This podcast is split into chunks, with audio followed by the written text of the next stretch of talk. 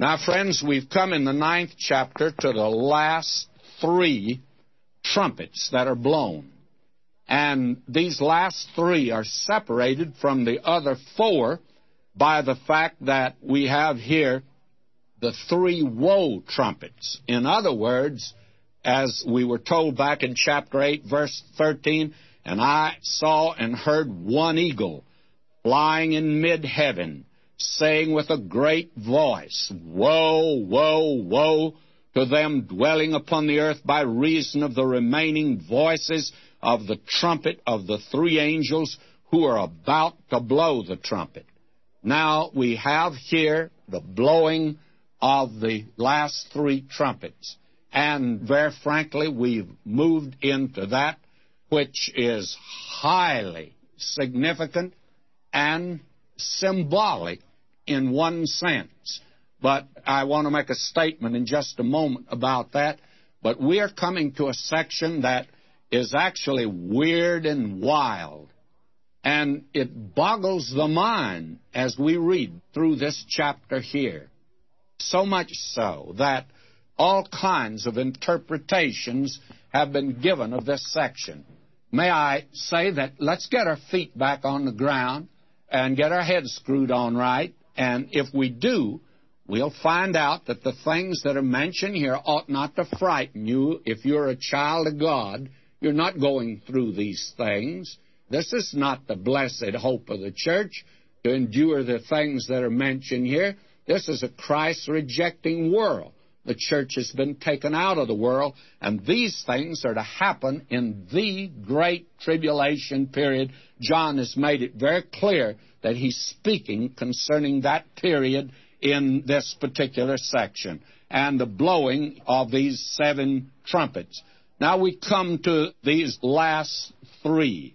These woes mark the deepest darkness and the most painful intensity of the Great Tribulation period. And this is generally associated with the last three and a half years of the 70th week of Daniel, which is the Great Tribulation period. And these will be the blackest days in human history.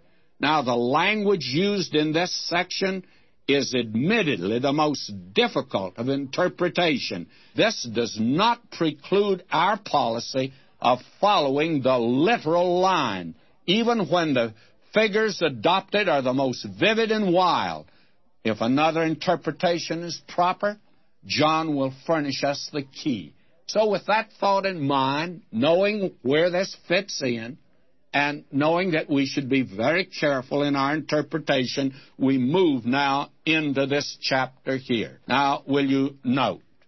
Verse 1, and I'm reading, as usual, my translation, which I cannot sincerely recommend to anyone. I still say the authorized version is the best that we have with notes. Now, I know I sound like a square, and the reason I sound like a square is because I am a square, and that's better than going in circles, especially in this book here. Now, let me read. Verse 1 And the fifth angel sounded, that is, blew the trumpet and I saw a star out of heaven fallen into the earth. And there was given to him a key of the long shaft of the abyss. And that's the proper meaning of the word that's translated the bottomless pit. You can call it the long shaft or the pit or the well of the abyss. First of all, let's look at this star that is here. We've already seen two stars, and we said they were literal stars, meteors, that fall to the earth. You probably heard about the boy and the girl that were engaged. They were sitting out on the porch in the summer evening, and they began to play a game. If he saw a shooting star first, why, he got to kiss her. And if she saw it first, he just didn't get the kiss.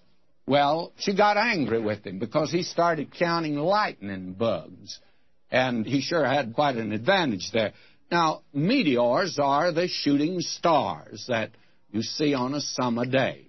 My wife and I sat on Lanai of a hotel on Waikiki Beach several years ago when they had a shower of meteors out there, shooting stars. And that's what the paper called them.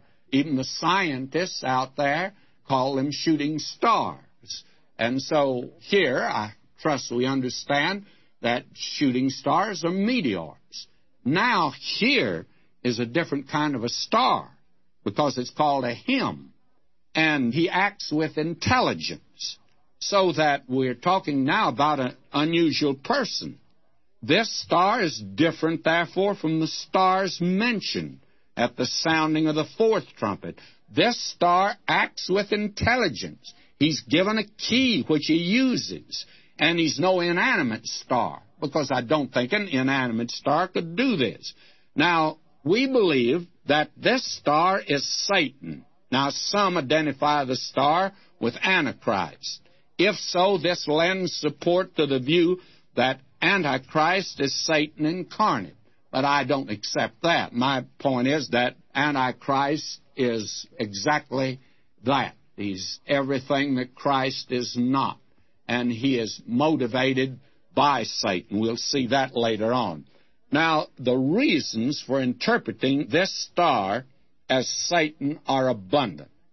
For instance, when he's mentioned back in Isaiah 14:12, we'll be seeing that later. The thing that caused him to fall originally.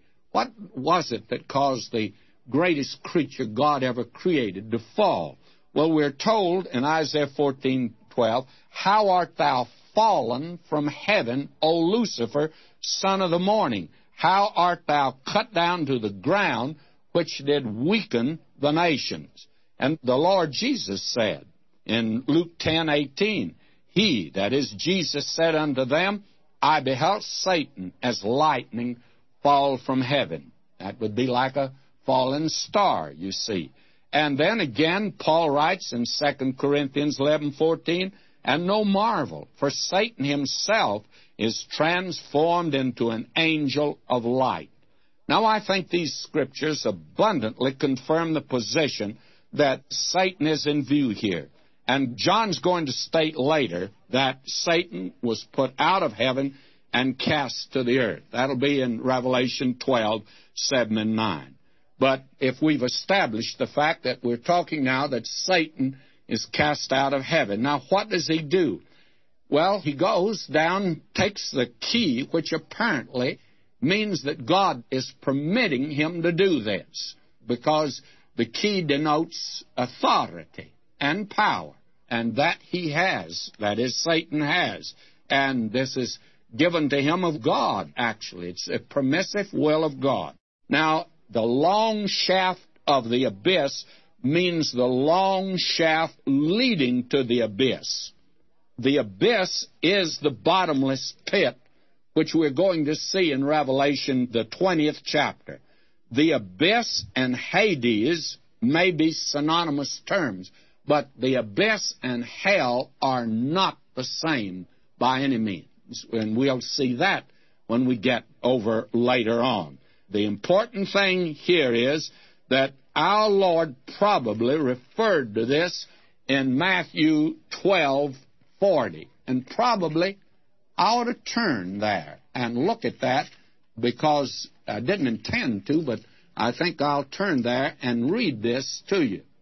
And he says here in Matthew 12:40, "For as Jonas was 3 days and 3 nights in the fish's belly, so shall the Son of man be 3 days and 3 nights in the heart of the earth." He speaks here of his descent into the heart of the earth. The body of Jesus was actually not buried in the earth. It was put in a new tomb, and it certainly was not in the heart of the earth. Rather, what we have is in this language in Matthew, he went to the abyss, and that apparently is Hades or Sheol. It's in two compartments. The Lord Jesus made that quite obvious when he told about the rich man and Lazarus and how that the rich man and the poor man both died and the rich man went into not hell, but into this place here. And the poor man is in Abraham's bosom, or paradise, as our Lord called it. Now he's gone down there at his death to announce to the saved his victory and that he'll be leading them into the presence of God. And that's what I think Paul meant when he said he led captivity captive. Now he went to the abyss to announce that his redemption had been wrought. I want to add this, however. I think it behooves us not to be dogmatic where Scripture's silent.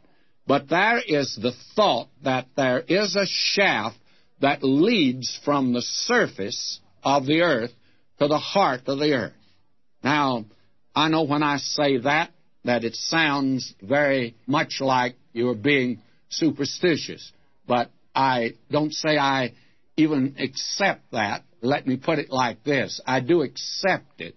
I would not be dogmatic about it. If some of you had some advance information that I don't have and could show me and prove to me it means something else, I'd certainly be glad to accept that. The Lord now holds that key, by the way. And Peter tells us that demons are imprisoned there. And Jesus said this in Luke 8:30, and I'll read that.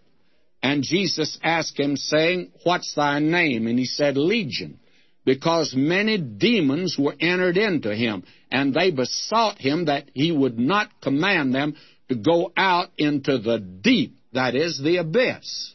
That was what he's talking about there.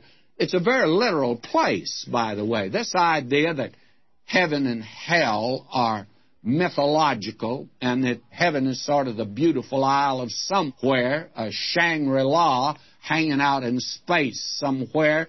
May I say to you that that's not the teaching of the Word of God. The teaching of the Word of God that heaven is as literal as the place where you live today, and hell is more real than the place where you live.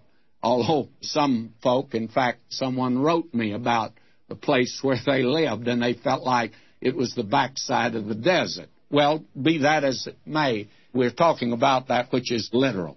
So that during the last part of the Great Tribulation, this key is given to Satan, and he's given a freedom that he's never had before.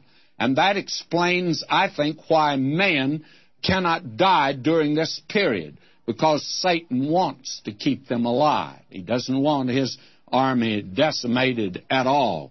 Now I read verse 2 And he opened the long shaft of the abyss, and there came smoke out of the long shaft of the abyss as the smoke of a great furnace. And the sun and the air would darken from the smoke of the shaft of the abyss out of that shaft, like a great erupting volcano, will come smoke to cover the entire earth.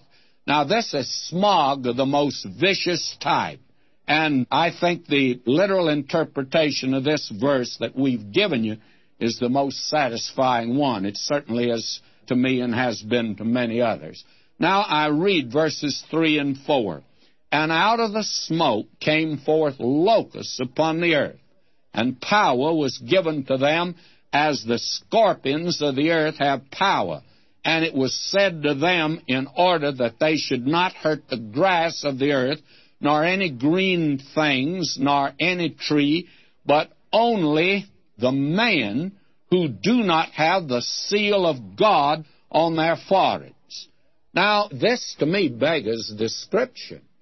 I think that John here is given the symbolic language that describes creatures that are so frightful that this is the only way you could speak of them. And let's look at this now. These are locusts, but they have a different character. They're just no common locusts by any means. First of all, they eat no vegetable products. We find that locusts today eat nothing but the green stuff. And here, they don't even touch the green stuff. And then the locusts of the earth have no king. And we are told in Proverbs 30:27 that they have no king. But these locusts have a king. And in the plague in Egypt, and by the way, there's a striking similarity of this plague to the plagues in Egypt, as we've noted that before. In the plague in Egypt, the inspired recorder said, Before them there were no such locusts as they, neither after them shall be such. So this is a different type of locust than the plague in Egypt. Now, the other thing that Govett remarks about these is they are literal creatures resembling the literal animals named the lion, the horse, the scorpion, and the man. Now, I want us to look at this. This is a plague of locusts, which is as literal as the plague of locusts in Egypt. And Joel, you will recall when we were there, prophesied of a coming plague of locusts. And if you do not recall, turn back to Joel, the first chapter, and read that. I hope many of you are beginning to realize now that you have to have a working knowledge of the Old Testament to understand Revelation. And then the only other thing you have to follow is that it's a simple book, that it's well organized, that it's put to us in divisions that you can't miss unless you've got a system that you've got to defend, and then you just make it mean anything you want to. But if you let John give it to you like it is, then you'll have no problem with Revelation at all. Now, the difference of the locust here and the locust in Joel is the character of the locust and the object of their destruction. They sting as scorpions, and their objects are evil men. Now let me read on in verse 5, still my translation. It was given to them in order that they should not kill them, but in order that they should be tormented five months, and their torment was as the torment of a scorpion when it striketh a man. Now the scorpion is shaped as a lobster and lives in damp places and his sting is in his tail, though it's not fatal, it certainly is very painful indeed. And that's the picture that is given to us here. And these are mentioned by Joshua. And I'm taking a little time for this today when he mentioned the hornet. He says in Joshua 24:12, "And I sent the hornet before you, which drave them out from before you." So that you see the children of Israel acquainted with the Old Testament, believers in that day would understand what he's talking about here in these scorpions. And he also moves on and says here, verse 6 And in those days shall the man seek death and shall not find it, and they shall earnestly desire to die, and death fleeth from them. That's the reason we said that Satan is given the key here to this shaft, where evidently it's Sheol in the Old Testament and Hades in the New Testament. And it leads to the abyss. And that is where the dead of the ages past, that's where their spirits have gone. And that's where the Lord Jesus went to announce the redemption he had wrought on the cross. Now, Satan doesn't want his crowd to die. It's only his crowd that are attacked by these locusts. And so men during this period try to commit suicide and are unable to do it. It reveals something of the awfulness of that day. And Satan wants them here because there's a battle between light and darkness that's being waged. But there are others that think that maybe God won't let them die because sinful man must face up to the music from which there is no escape. It's not a laughing matter to reject Jesus Christ. My friend, it's not a simple thing to ignore Him. You hear people say that there's so many things that are important in this life, and I'm willing to grant that many things take second, third, and fourth place. But the most important thing is your decision concerning Jesus Christ. Now that brings us down to verse 7, and I'm going to read now this scripture, and I'm reading from my text.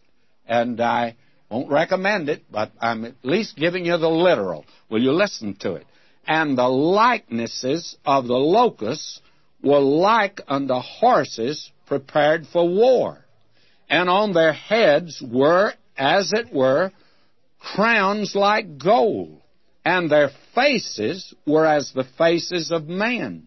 And they had hair as the hair of women, and their teeth were as the teeth of lions, and they had breastplates, as it were, breastplates of iron, and the sound of their wings was as of chariots and of many horses rushing into battle, and they had tails like scorpions and stings, and in their tails was their power to hurt men five months.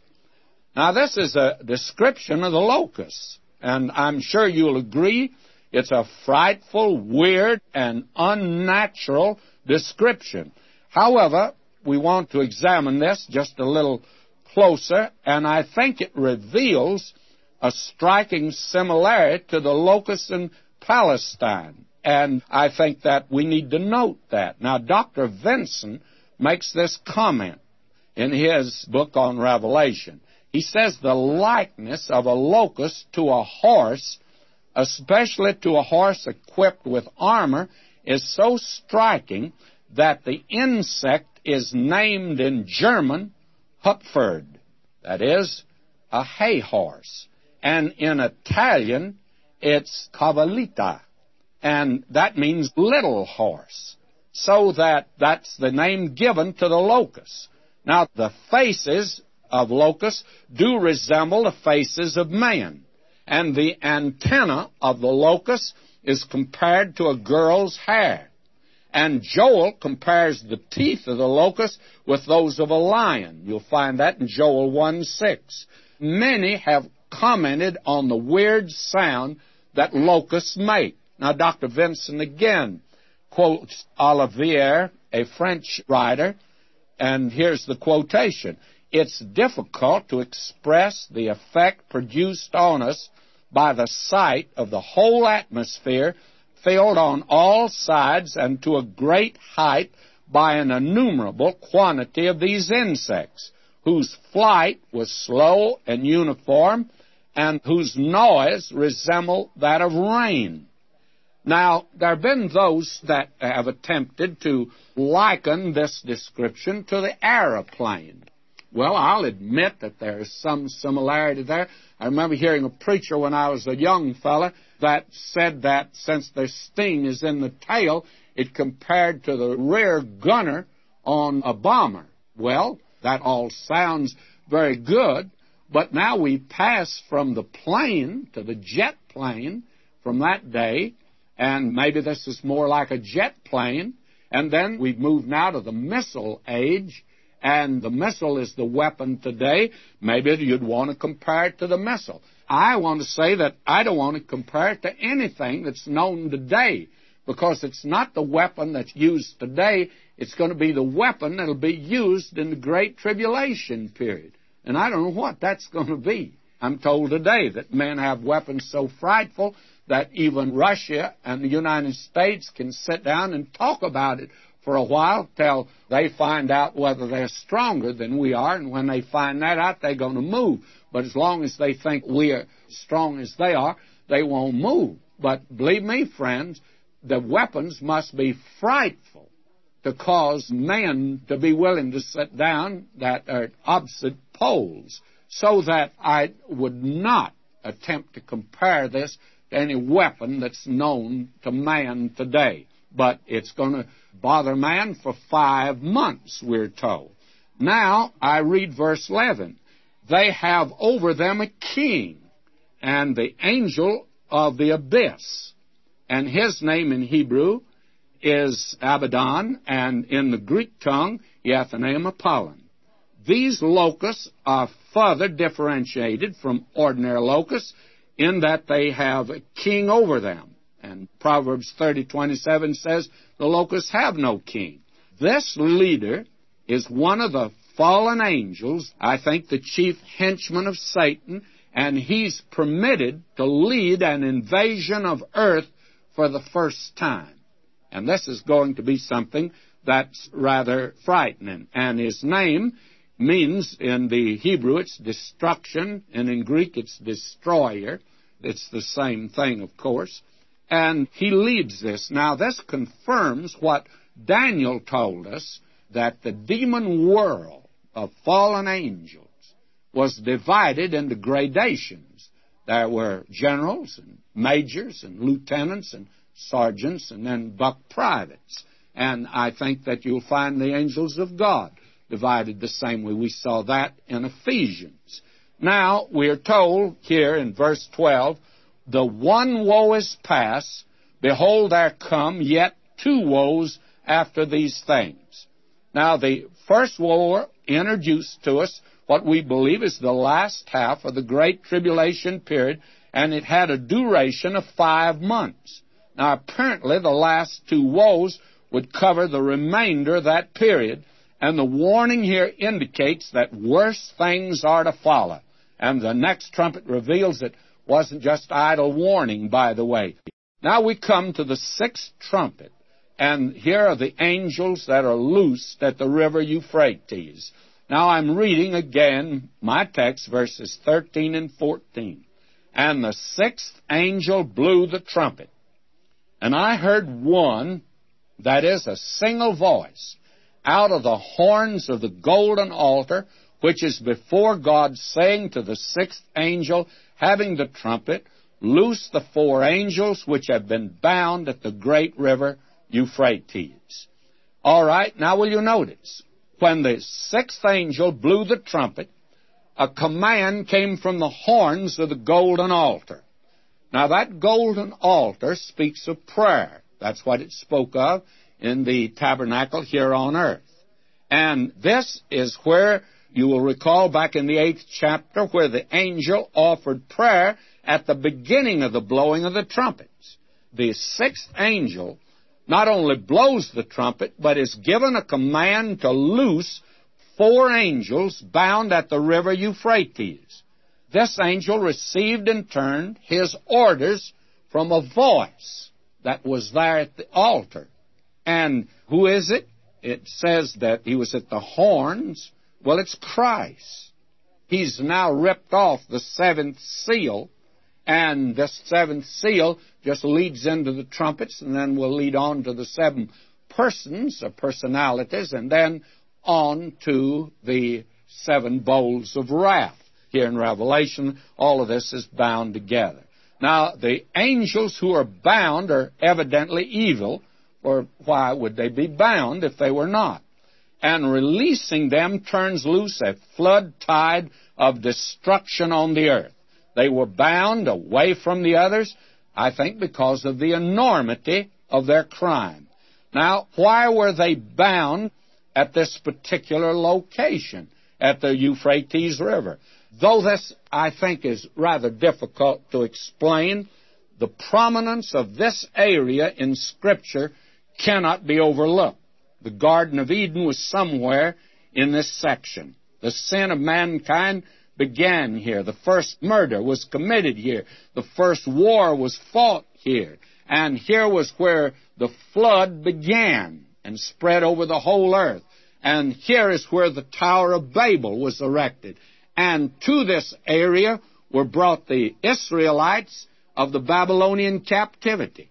And Babylon was the fountainhead of idolatry, and here is the final surge of sin on the earth during the Great Tribulation period.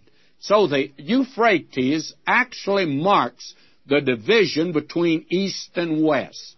It was Kipling, you remember, that said, East is East and West is West, and never the twain shall meet. Well, that's been true to a certain extent. Perhaps there's been a restraining influence in the past which has kept the hordes from the east from spilling over to the west, but it's going to be broken down. It was Napoleon who made the statement China is a sleeping giant, and God pity the generation that wakes her up. Well, we waked her up. I'll tell you this that she's very much alive today. And they have a fourth of the population of the world there. And if you take the peoples of the East, the Orient, beyond the Euphrates River, you have most of the population of the world there.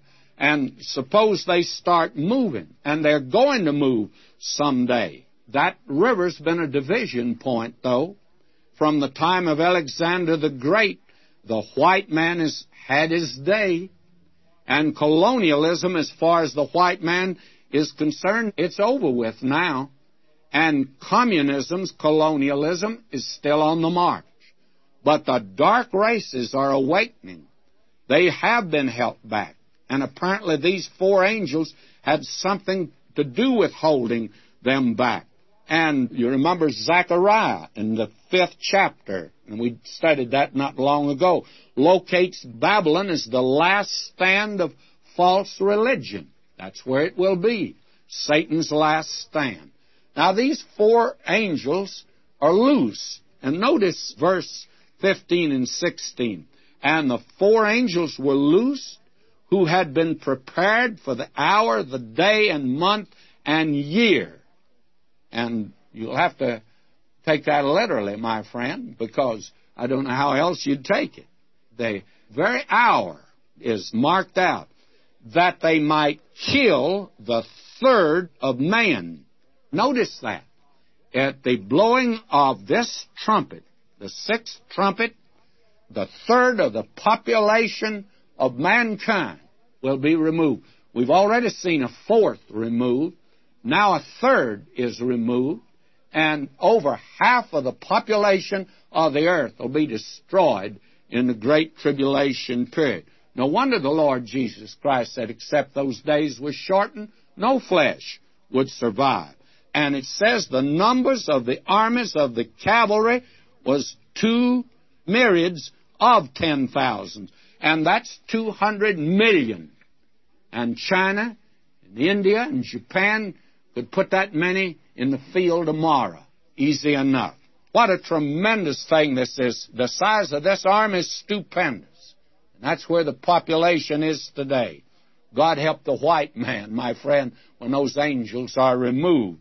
He wouldn't stand a chance. And what we have here is the wholesale invasion of the demon world that we had back in the locusts. And now they are motivated to a world war. And actually, we've never had a real world war yet. Not where every nation is involved. That will take place in the Great Tribulation period. Now, here are 200 million. Are they human beings? I've so far indicated that they could be. But frankly, I believe that what you have here is the invasion of the demon world, which is a further result of Satan opening the door of the shaft of the bottomless pit. The following description of these horsemen further confirms this fact. Now, will you notice this? Verses 17 and 18. And thus, after this manner rather, I saw the horses in the vision, or in my vision, as John says, and those that sat on them having breastplates as of fire, that is, fiery red, and hyacinth, and brimstone, and the heads of the horses were as the heads of lions, and out of their mouths proceed fire and smoke and brimstone. And these are supposed to be tanks. Well, I don't object to somebody saying that. The only thing is, how do you know that they'll be using tanks in the Great Tribulation period? We're talking about a period that's in the future. This could well be, but I have a notion they're going to have something more refined and sophisticated for that period. By these three plagues was the third of men killed by the fire and the smoke and the brimstone that proceeded out of their mouths. Now notice the colors of these horsemen are not only striking, and they're colorful, but they're unnatural. The fire is fiery red, as we indicated, and hyacinth is the same color as the flower, dull, dark blue. And brimstone is light yellow. Now, the horse here is the animal of war. And actually, hell is now making war on mankind. That is the underworld, I probably should say. These creatures, they're unnatural from the underworld. And they're probably demons or demon control. This is a literal description of them. And I think Dr. Newell, in his book on Revelation, makes this very timely comment. Believe, and you scarcely need any comment. You know, the problem today with men when they come to Revelation and say, oh, it's difficult to understand and you can't interpret it. My friend, the problem is you don't believe it. If you just believe it, read it. This is very clear as to the hellish forces that will be at work during this period. Now, these three plagues that are mentioned here, they're literal plagues. The fire is literal, the smoke is literal, and the brimstone is literal. You had that same thing at the destruction of Sodom and Gomorrah. And I believe this world will be worse than Sodom and Gomorrah during that period. You talk about homosexuality attaining respectability. It did in Sodom and Gomorrah, but they went out of business. God put them out of business. And if you think God is going to permit mankind to go into eternity, an unnatural creature, I think you're wrong, my friend. Now, let's move on here. One third of the population is killed, and one third of nature had been affected before. But mankind had not been touched. Now, if the population of the world were one and a half billion, then this would mean that 500 million would be slain. And remember that a fourth part had been slain under the fourth seal. This terrible decimation of the earth's populations seems incongruous with all of history until an atomic bomb fell upon Hiroshima. Since then, men have been using more frightening language than that of Revelation. They now talk of the total decimation of earth's inhabitants. But the Lord Jesus said He won't permit it. That unless those days were shortened, no flesh would survive. The human race would commit suicide. Now, I'm reading verse 19. For the power of the horses is in their mouths and in their tails, for their tails were like serpents, having heads, and by them they hurt. Unnatural horses that are able to kill with their mouths. The weirdest feat of all is that instead of horses' hairs for a tail, they have serpents, which also are used in destroying mankind. Now, verses 20 and 21. And the rest of men who were not killed by these plagues repented not of the works of their hands that they should not worship demons and idols of gold and silver and copper and stone and wood, which can neither see nor hear nor walk. Neither repented they of their murders, nor of their sorceries, nor of their fornication, nor of their thefts. Now, the word sorcery in the Greek is pharmakeon. Now, pharmakeon is almost, by translation, pharmacy. And today, drugstores are called pharmacies. When I was a boy, they were called drugstores. Today, they are pharmacies. And, of course, now they sell everything. But pharmacy means drugs. It's the Greek word for drugs. So that we find out that during the Great Tribulation period, drugs have figured in to the lives of the unsaved a great deal. It, of course, serves several purposes. Drugs enable them to bear the judgments that we've had here of the Great Tribulation period. I'm sure that many a person in that period will turn to drugs when they're bitten by these locusts that have these stings in them. And these locusts stinging them, I'm sure that it's an awful thing, although they don't die, they feel like they are going to die. And as a result, why we have here a taking of drugs to overcome the pain and help them endure the great tribulation. And then drugs will figure largely in the religion of that day. And it will be a regular drug culture and drug religion in the days of the Great Tribulation period. Now, what we are seeing today is very small compared to what it will be then. Also, there will be resorting to everything that will deaden the pain or attempt to lift them out of the trouble of the great tribulation. Liquor will become certainly very prominent again. It's certainly very prominent now. And the big problem in this country today actually is not drugs, but it's alcohol. And I've been over that now several times, but I want to read to you a statement from Dr. Seiss, or Seiss, as some call it. And Dr. Seiss, or Seiss, was at the turn of the century. The book I have of his was printed, I think, in 1906. That goes back a long ways. Now, I want to read his statement. And the reason I mention the date is I thought he wrote it yesterday. Or maybe he was preparing it for tomorrow's edition of your local paper. But let me read this statement, for this is his comment on the word sorcery.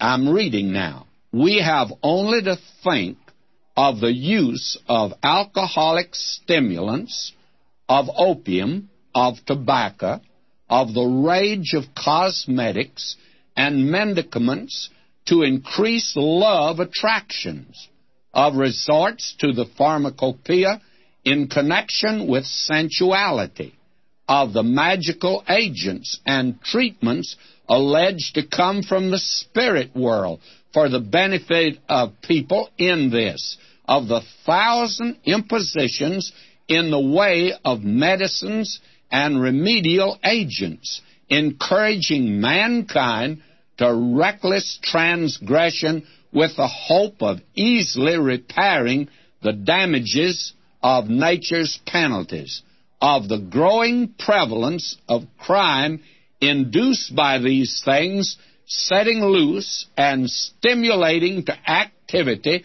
the vilest passions, which are eating out the moral sense of society, for the beginnings of that moral degeneracy to which the seer here alludes as characteristic of the period when the sixth trumpet is sounded. And that's the end of the quotation. Now, very frankly, you would think that he had written that for today. But in his day, why, drugs and even alcohol was not used to the extent that it is today. There was no great drug culture, nor was drugs and alcohol such a big problem in his day as it is today. And these other things that are mentioned here. And also, drugs are used today in practically all of these modern cults that use sex as a drawing card also. We are told here that they were guilty not only of sorceries, but of fornication, not only of indulging in drunkenness and in drugs, but also fornication, and that leads to thefts. Now, it's alarming today the way that adultery is being practiced in this land. Of course, that is given by the crowd that are promoting it as an evidence of our liberty today and our tremendous advancement of civilization. It's interesting that instead of playing the requiem, why they want to sing and dance and say that we're improving today, that the race is doing that thing.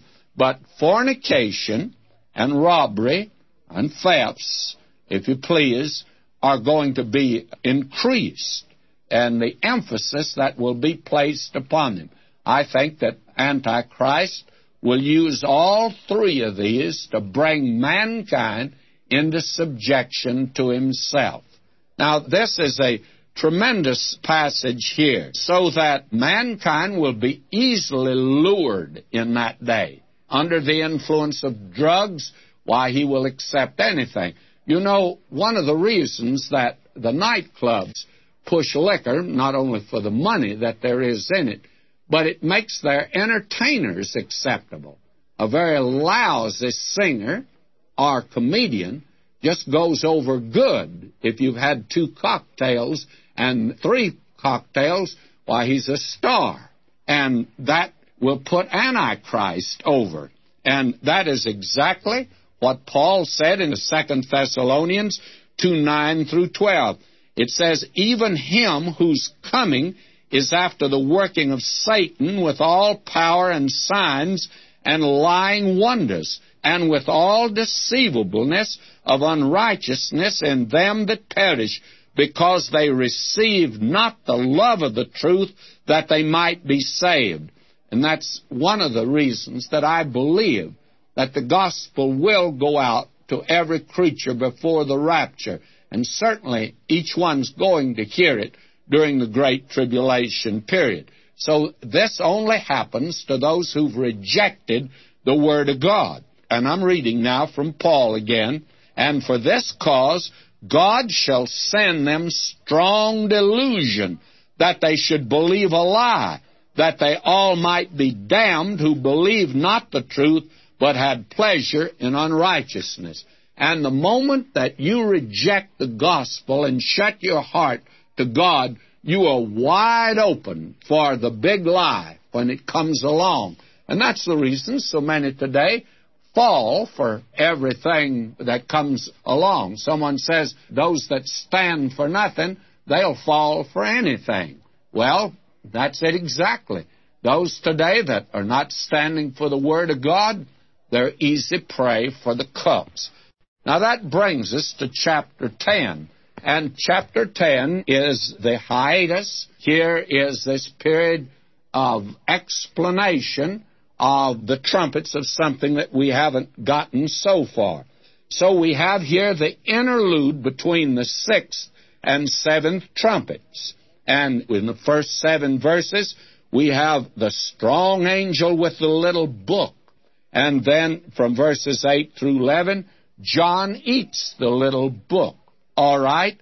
This chapter begins the second of a series of interludes between the sixth and seventh, uh, whatever the series was. It was first seals, and now it's trumpets, and it's used to describe the various phases of the Great Tribulation that we'd not get otherwise.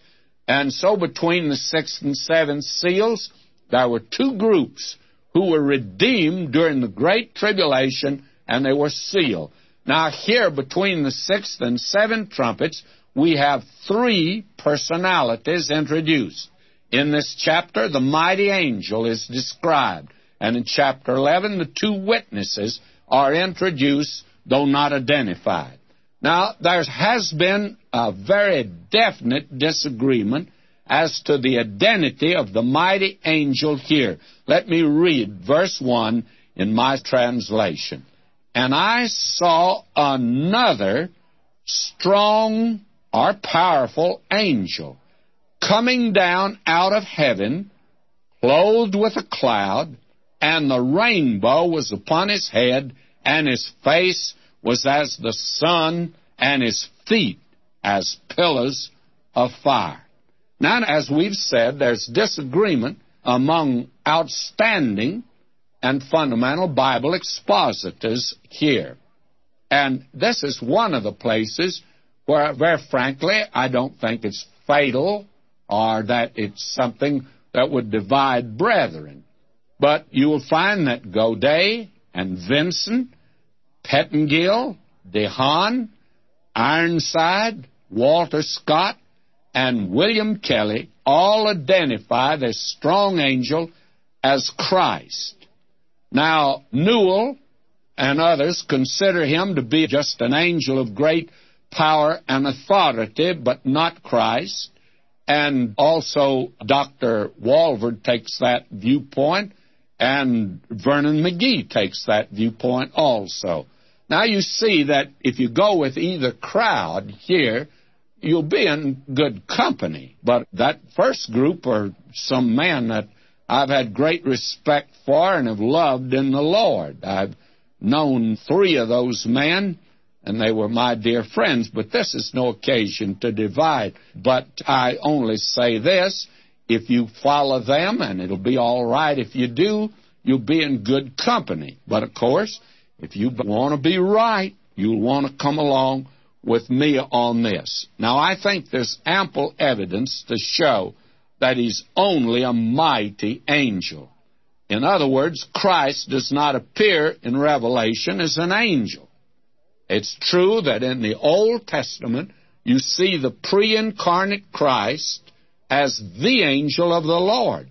But you see, after he took on himself our humanity, and he died and rose again, and he's now in a glorified body. We see him in the place of great power and glory yonder at God's right hand.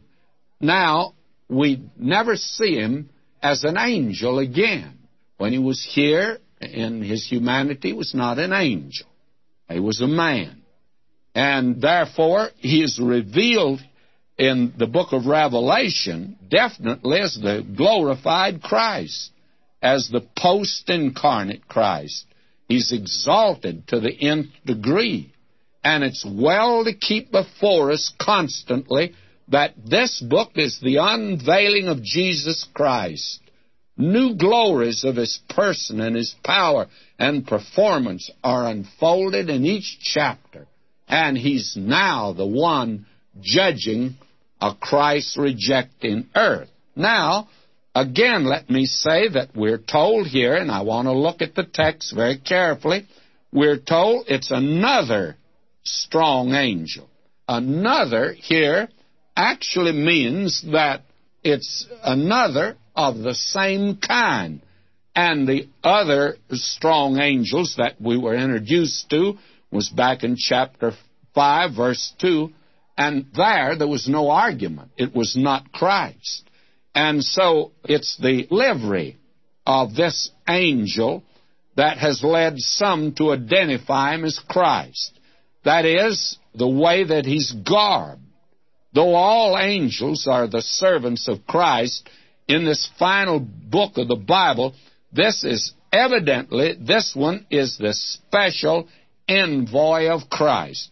He's another great angel and he bears all the credentials of his exalted position. And he comes down out of heaven from the presence of Christ, the one who is in the midst of the throne. Now he's clothed with a cloud. That's his uniform as a special envoy from Christ. The clouds of glory are associated with the second coming of Christ, but the angel described here is not coming in clouds of glory, but he's clothed with a cloud. Furthermore, this is not the second coming of Christ to the earth to establish his kingdom. Rather, this angel makes the announcement that he's coming soon. Angels, you recall, announced his first coming, and they will announce his second coming to the earth. Now there's the rainbow upon his head. That's the cap for his uniform. And this is a reminder of God's covenant with man. That though the judgments have come thick and fast, and as we've seen, they're weird and wild, and it beggars language to describe them. That rainbow indicates that God will not send a flood to destroy man again. We are told that his face was as the sun. That's his badge of identification. This is the signature of the glorified Christ. It does not follow that this one must be therefore the Son of God. Why? Well, Moses' face shone after he'd been in the presence of God. This angel's face is shining because he's come out from the presence of Christ. And you'll recall the raiment of the creatures at the resurrection of Christ also shone.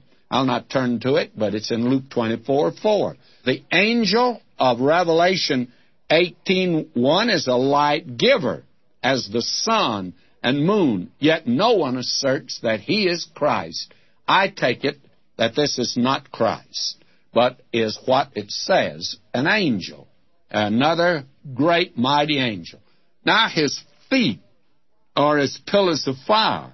That's part of his uniform. He has to have shoes, and he's come to make a special and solemn announcement of coming judgment. And all of these features of identification are his credentials and connect him to the person of Christ as his special envoy. The Lord Jesus is running everything at this particular point. He is the judge of all the earth. Now, we read here about this angel. He had in his hand a little book open. In other words, this strong angel has a little book. And he set his right foot upon the sea and his left foot upon the earth. And he cried with a great voice as when a lion roareth. And when he cried, the seven thunders spoke their own voices. The little book also causes some division among us brethren that we don't scrap over it because it's we do not think an essential. But could we identify the little book? Well, there are several reasons that I feel that it is the seven sealed book. Simply because that's the only book that's been before us. And it's not identified in any other way than it's called a little book.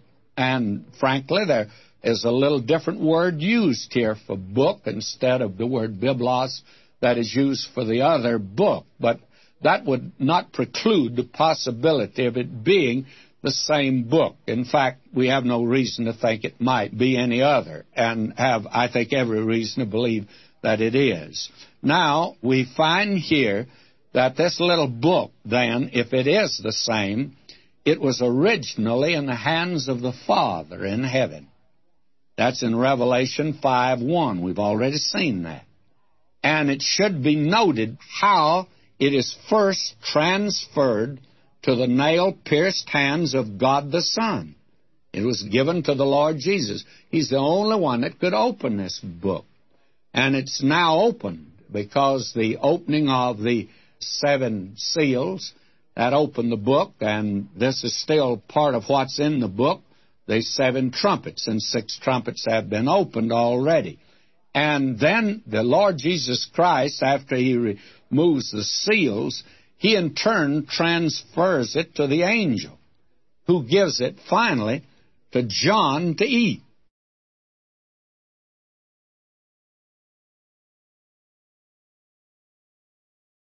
This is the book of the title deed of the earth.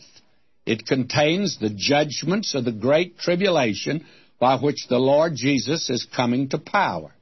The book is now open and the judgments are on display. And this book is His authority for claiming both the sea and the earth for Christ. In other words, we find in the Word of God that He puts one foot on the sea and the other foot upon the earth. So He's claiming both for God. And we're told back in Leviticus, the 25th chapter, verse 23, the Lord gave instructions to Israel concerning the land he'd given them. He says, The land shall not be sold forever, for the land is mine.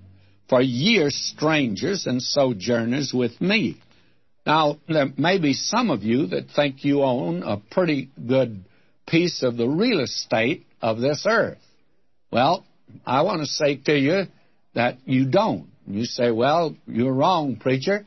I have the deed and I have the title deeds and I have the title. It has come down so and so, transferred it to so and so, and so and so to so and so, and I paid good money for it, and it's mine. Well, I still say you're wrong because your title didn't go back far enough. Somewhere back, somebody stole it from the Indians. And then back of the Indians, they got it from somebody. They took it. Maybe there was nobody there and they just walked in and occupied vacant property. But who does it belong to?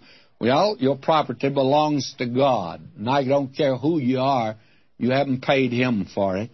The earth is His, and the fullness thereof. Now, God not only claims the land, but He claims the sea and the land. And in Psalm 8, 6 and 8, listen to this. Thou madest him, that is man, to have dominion over the works of thy hands. Thou hast put all things under his feet, all sheep and oxen, yea, and the beasts of the field, the fowl of the air, and the fish of the sea, and whatsoever passeth through the paths of the sea. Now God says, I own the seas also, as well as the land, and I have given this to you. I put man on the earth, and we're a tenant on the earth. Some of us haven't paid our rent lately, but we're in a little world that God created. It belongs to Him. Man hasn't been able to pay Him for it yet. Now, we have here something else that is quite interesting. This angel now claims the earth and the seas for the Lord Jesus Christ. And that is a method that we're acquainted with today. When Columbus landed here in the Western Hemisphere on an island, he got off the ship and went to the shore and planted the flag of Spain and claimed it in the name of the king and queen of the country that had sent him out. And he planted the flag there upon the shore. That's been a method that's been used from time to time. When men come to unoccupied territory, they've claimed it. Now, with the title deed of this earth in his hand, that is, in the hand of this angel, and by placing his right foot on the sea and his left foot upon the earth, in a great voice he claims all for Christ. The kingdoms of this world will become the kingdoms of the Lord Jesus Christ, and that will be through judgment. As Creator and Redeemer, the world belongs to Him. And the book here is described here as a little book. The reason I think it's called that is because the time of the Great Tribulation is not going to be long. I think that we've come to the halfway mark through the book of Revelation, and we're going to be told that there's not much more time left. And so there's not much more to write down. It has to be a little book. And we're told that. For instance, in Romans 9:28, it says, "For he will finish the work and cut it short in righteousness, because a short work will the Lord make upon the earth." The Great Tribulation is really a short time. The Lord Jesus said it was a brief time. Daniel labeled it as seven years. That's not long, certainly. And the seven thunders here, I think, is God's amen to the angel's claim. And Psalm 29:3 says, The God of glory thundereth. And in Job 37:5 it says, God thundereth marvelously with his voice. Great things doeth he, which we cannot comprehend. And Dr. Vincent makes this very enlightening comment. He says the Jews were accustomed to speak of thunder as the seven voices of God. And if you examine Psalm 29, many of you, if you remember back when we were studying the book of Psalms, I called attention in that psalm to how many times the voice of the Lord is mentioned. Brief psalm, but it occurs seven times. The voice of the Lord, the seven voices of God. And they spoke of thunder as being that. So this is something that would be understood by Israel, and it's too bad that we don't take time to study this enough to find out what it means instead of trying to cut off the corners and trim it down and make it fit into some system of prophecy. Reminds me of the lady that went into a shoe store and said she wanted a pair of shoes, described the kind she wanted, and the clerk there says, Well, what size do you wear, madam? Well, she says, I can get a four on. But she says, Really, five is my size. But since six feels so good on my foot, I always buy a six. Well, may I say to you, that's like some of these systems of interpretation. They trim it down to fit in to the system. Well, let John say what he's saying here. These seven thunders here as the voice of God. I think the voice of the Lord Jesus now in heaven confirms what this angel has claimed. because he's going to come to power on this earth. Now, in verse 4, I read my translation. And when the seven thunders spoke, I was about to write, and I heard a voice from heaven saying, Seal up the things which the seven thunders spoke, and write them down. The seven thunders, therefore, were intelligible. And this confirmation was also a statement. And John was a scribe, and he was taking down the visions as they were given to him. Turn back to Revelation 1:11, and you'll find that that's the way that he did it. Now he was about to write what the seven thunders had spoken. He evidently heard it. They were audible words, but he was forbidden to do so. Now this is a book of Revelation. Why is there something concealed here? And this is the only place in the book of Revelation where anything is sealed. Nothing else is. God makes it very clear at the end of the book that He's told everything. He's not holding back anything from man today, but it looks like He is. He was told it then, Seal not the sayings of the prophecy of this book, for the time is at hand. That's Revelation 22:10. And yet here, this particular message, he's not permitted. And that is quite interesting. If this angel were Christ, then John probably would have fallen down and worshiped him. He did it first when he saw the glorified Christ in the first chapter of Revelation. But if this is Christ, why didn't he fall down you? But he doesn't. Why? It's an angel. It's a mere assumption to presume to know what the thunders spoke. Now, there are wild speculators that have made ridiculous guesses. Vitringa interpreted them as the seven crusades. What nonsense. Daubuz made them the seven nations that received the Reformation. How far fetched can you be? Elliott makes them the Pope's bull against Luther. And that just isn't true, friends and several of the cults, they have presumed to reveal the things which were uttered. May I say to you, the Lord Jesus Christ said to this angel, Seal them up. And he says to John, Don't you write down this. And they remain to this day a secret, and you don't know, and I don't know, and no one knows. And if we attempt to say we are going to find ourselves ridiculous in a few years. There are those that step over the line and attempt to say, even today, many men are attempting to say that. Why not just leave it as it is and draw the lesson from it? May I say this, that though he's revealing here Jesus Christ, there are a lot of things he's not telling you. There are great many things today that God's not telling you. And this is important to see.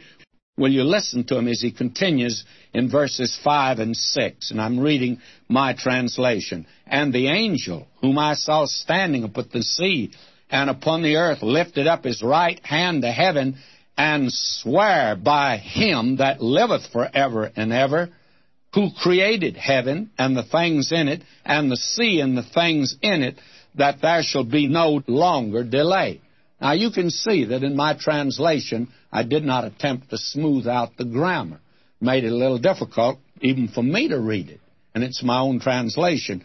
But as I say, I don't recommend it, and I didn't smooth out the English because I wanted to just lift out the original as it is. Now, this angel here makes it clear that he could not be Christ, since he takes an oath by the eternal Creator. He lifted up his right hand to heaven and sware. He took an oath by the eternal Creator, by him that liveth forever and ever.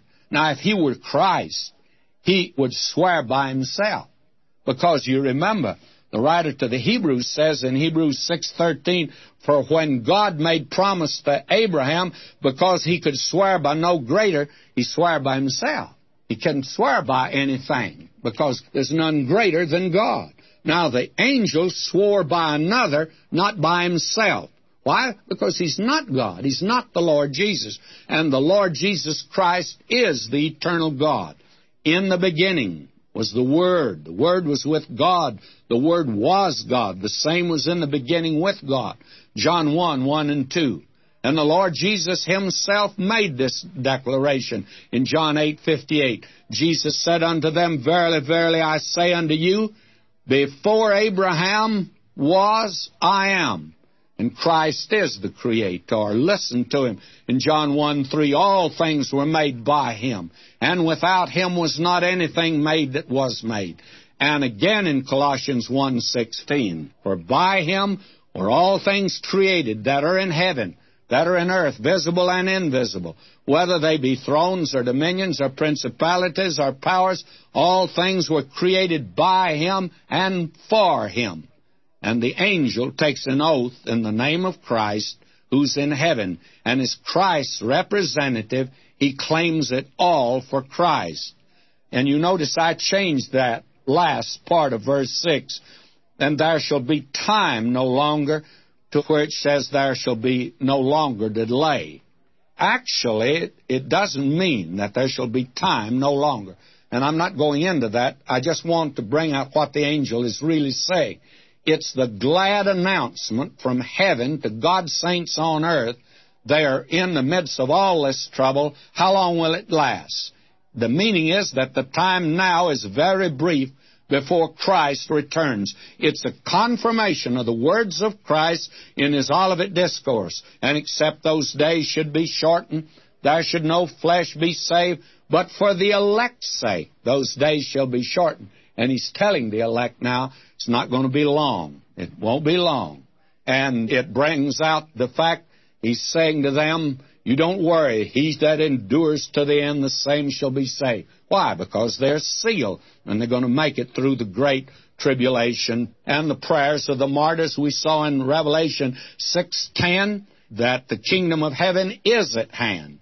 And it is the fulfillment of what we call the Lord's Prayer, Thy kingdom come. And it's coming soon at this particular time. That doesn't refer to right now because I don't know, and no one knows on earth.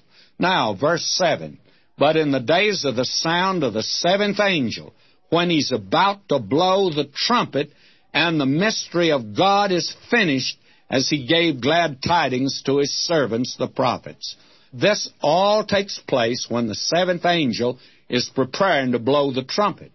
And this would indicate that the seventh trumpet brings us to the conclusion of the Great Tribulation. It is at this time that the mystery of God is finally made clear. Many single facets of this mystery are here. There are many things God hasn't revealed today.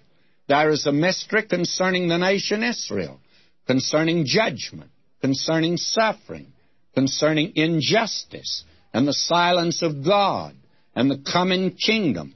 The basic problem is this why did God permit evil and why has He tolerated it for so long? And you want to know something?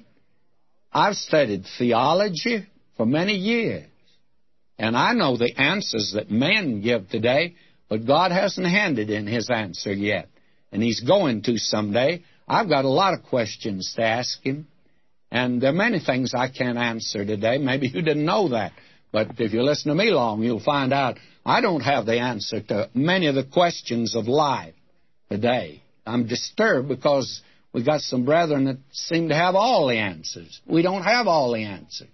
And this passage of Scripture, and the fact there's something that we don't know about yet, and it's been sealed, means that God's got a whole lot to tell us yet. And when we get in His presence, we're going to find out. Now, what is the answer to your question today, friend? I can't answer it. And I want to say this to you. I don't think there's anybody else that can answer it for you, but there are many that'll give you an answer. May I say this to you? I do not know the answer to your problem, but I know the one who does. And I'd like to say to you, I don't have the answer to my questions, but I put my hand in his, and he's saying to me, he says, My child, you walk with me through the dark. It's going to be all right, and we're going to come out in the light. And when we do, you'll understand. And I suggest to you today, just put your hand in the hand of the man of Galilee. I don't mind using that because that one is the one that has the answer to your questions because he isn't just a man of Galilee, he is very God, a very God. Now we're going to see that he disposes of this little book. That is, he passes it on to John.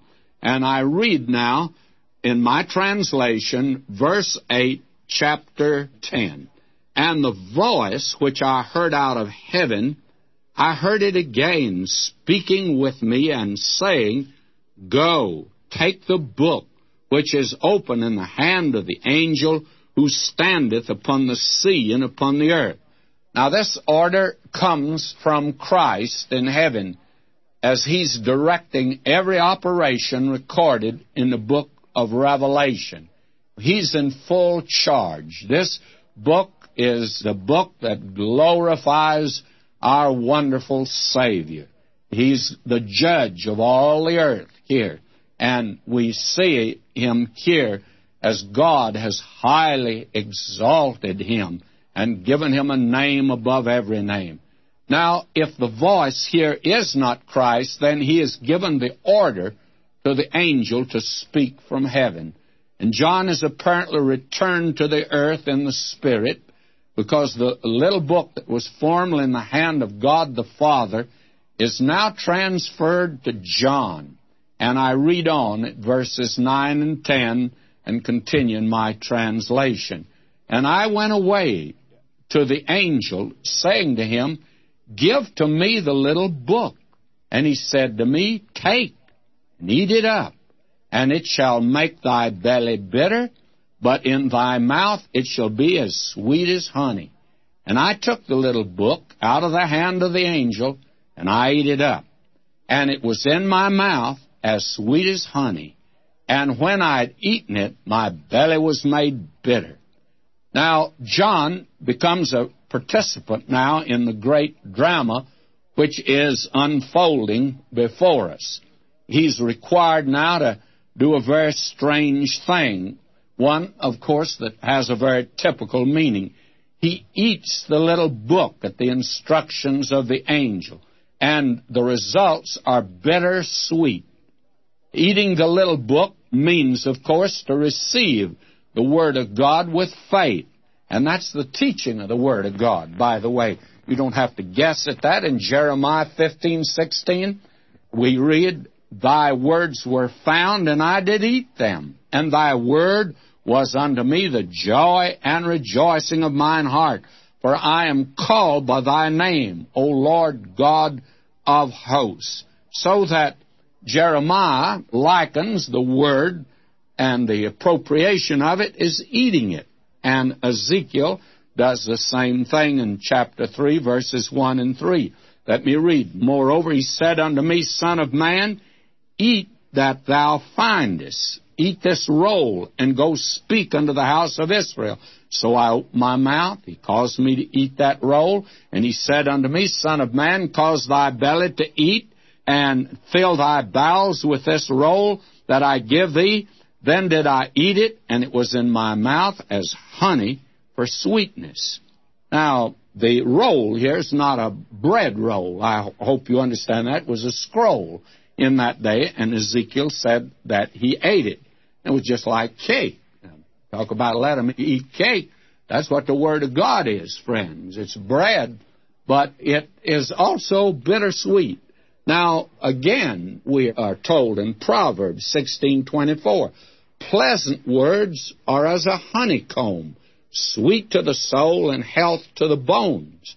And then again in Psalm 119:103, in that psalm just glorifies the Word of God. It says, How sweet are thy words unto my taste, yea, sweeter than honey to my mouth. Now, the part of the Word of God taken by John was judgment. And it was sweet because to know the future and for God to say, as He did to Abraham, Shall I withhold from my friend Abraham that which I'm about to do. And God says, We're friends. And He said, I'd like to tell you what I'm going to do. And that's sweet to know that. But when you find out that judgment is coming Well, may I say that John eagerly received the Word of God, but when he saw that more judgment was to follow, it brought travail of soul and sorrow of heart. It was sweet in his mouth and bitter in his digestive system. Now, if you and I can take delight in reading this section of the Word of God and the judgments that are falling on the earth, and we can take delight in that, then we need to do a great deal of praying, get the mind of God here, because it's sweet to know the book of Revelation and what God intends to do, but when we find out that it's judgment, and we look around about us today upon a Christ rejecting world, we can't rejoice in that, friends. That becomes bitter. And then there's another, I think, very real application of this. Many folk begin the study of prophecy with enthusiasm, but when they find that it is applicable to the life and it makes demands upon them personally, they lose interest. And it becomes a bitter thing. You hear people say, today, oh, I don't want to hear about the book of Revelation. I don't like prophecy. It frightens me. Well, may I say to you that it is supposed to do that, but it should be in your mouth sweet as honey. And unfortunately, there are a lot of people like to study prophecy because it's natural curiosity. They want to know the future. But when they discover you see that there's nothing in the Word of God that ministers so to a holy life than the study of prophecy. If any man have this hope, uh, John says, let him purify himself. You can't live a dirty life, my friend, and be a student of prophecy. You'll become abnormal if that happens to be true. And that's the reason we get so much abnormality today in prophecy because the Word of God is not having its way in the heart and life of men and women. And it's unfortunate that people will get interested in prophecy, but not in Christian living. Years ago, when Dr. Gaebelein visited out here at the Green Hotel, Dr. Chafer wrote me and asked me to go down and visit him. Said he gets lonesome. And I went down to see him, and I had just come to California at the time, and he said to me, How do you like having a church in California? Well, I told him I thought it was wonderful and I enjoyed it. But I said there's something very strange out here, and I've learned that it's true everywhere since then, but then I had not detected it before. I said, You know, I can teach the book of Revelation in my church, and I can fill it up on Wednesday night. Then I can teach the epistle to the Romans and I can empty it. Believe me, friends, that is true. Great many people interested in that. And I never shall forget what Dr. Gaebelein said. He says in that broken accent he had, that Prussian accent, he says, Brother McGee, you're going to find that a great many of the saints are more interested in Antichrist than they are in Christ. And I've discovered that he was accurate. Now, verse 11, I'm reading it. And they say to me, it's necessary for you to prophesy again against peoples and nations and tongues and kings. And you can be sure of one thing that John was properly integrated. He believed that all nations and all peoples, all tongues, all colors ought to hear the Word of God. But they need to hear it because they need to be warned that judgment was coming and that if they went through the great tribulation period, they'd find out it wasn't the millennium, but it was the opposite, that they'd feel like it was hell itself that they had entered. And therefore, it made John sad, that part of it. That's the reason that this little book became better to John. He must prophesy against many before Christ comes to his kingdom and much prophecy is to follow. To tell the truth, we are not quite halfway through this book. And prophecy about the nation and peoples is necessarily against them. It's judgment to come. And so this new series of prophecies It'll begin in chapter 12, and it will reveal the fact that there was a great deal more to say. The study of prophecy, I think, will have a definite effect upon your life. It'll either bring you closer to Christ or take you farther from Him.